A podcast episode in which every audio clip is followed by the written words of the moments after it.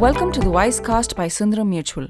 We have with us today Arjun Nagarajan, Chief Economist at Sundaram Mutual. Hi there. Hope you're all doing well.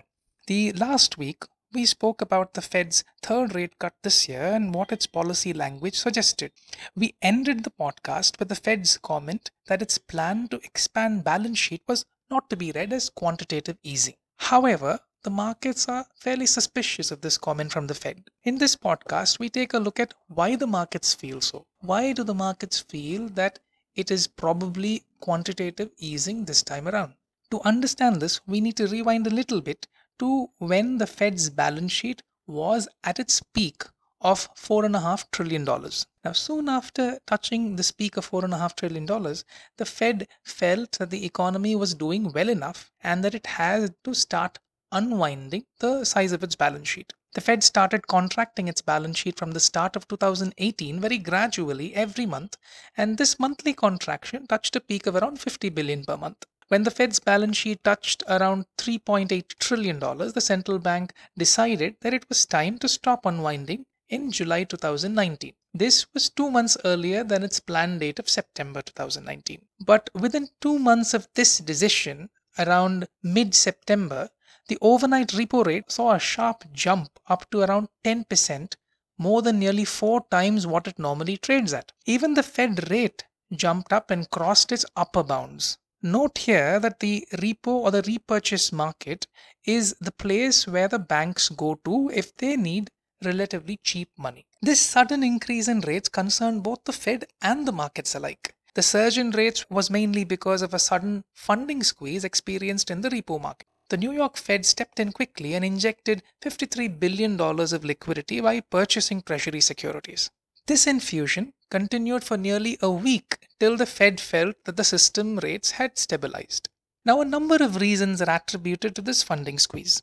The day of the rate surge coincided with $78 billion of Treasury debt settling. This date was also the cutoff date for banks to submit their quarterly tax payments. Both these events are seen to have exerted undue demand for funds, pushing the rates up.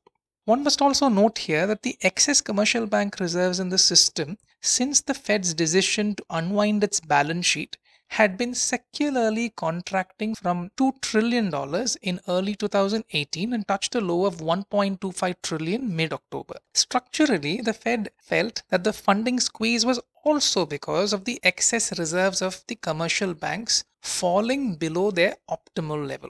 Therefore, to avoid any rate surges in the future, the Fed decided to start increasing the size of its balance sheet by purchasing 60 billion of treasuries every month, starting October until at least end of 2020. While the markets are reading this as a return of the Fed's QE, the Fed on the other hand has been insisting that this is just an effort to ensure smooth functioning of money markets, increase supply of bank reserves, and avoid messy episodes like the one witnessed in September. So, is this QE? Let's take a look at some key differences between the current balance sheet expansion and the post crisis asset purchase program. Firstly, the aim of QE is to drive rates lower and make loans cheaper in order to boost economic activity. Therefore, the central bank gives explicit guidance to this effect. The current episode appears to be quite the opposite, where the central bank is explicitly saying that this isn't QE. Secondly, during a phase of QE, the Fed adds excess liquidity to the system to achieve their goal of lowering rates. The current episode, on the other hand, is an attempt to stabilize rates that saw a surprise spike on a sudden crunch in funding. Thirdly, during a QE, the Fed purchases longer dated securities in an attempt to drive their yields lower. This time around, the Fed is purchasing shorter term treasury bills of less than 12 months maturity. Now, despite all of this, why are the markets still suspicious?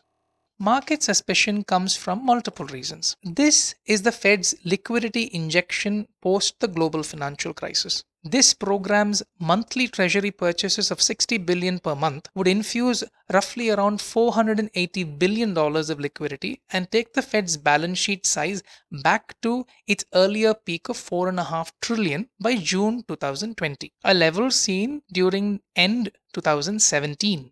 Looking at the numbers from a run rate standpoint, the pace of liquidity infusion at 60 billion per month is way higher than the peak run rate of its balance sheet contraction of 50 billion per month. The number is also nearly equal to the Fed's run rate of 85 billion per month that it purchased during the final phase of its post crisis QE. Further, if the Fed decides to continue purchasing 60 billion of treasuries for let's say another 6 months post June 2020, so ending in December 2020, the, these 14 months of November 2019 to December 2020 would have witnessed a liquidity infusion of roughly around 840 billion dollars. Now this is just a few hundred billion dollars shy of the balance sheet increases witnessed just after the global financial crisis. If one were to add projected liquidity infusions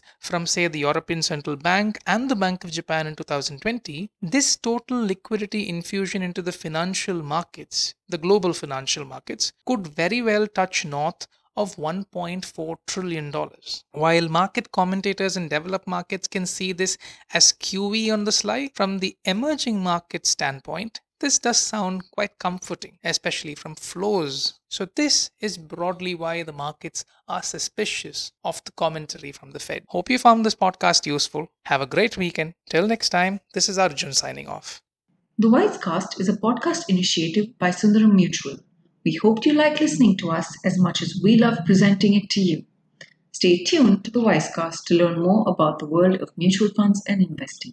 Mutual fund investments are subject to market risks. Read all scheme related documents carefully.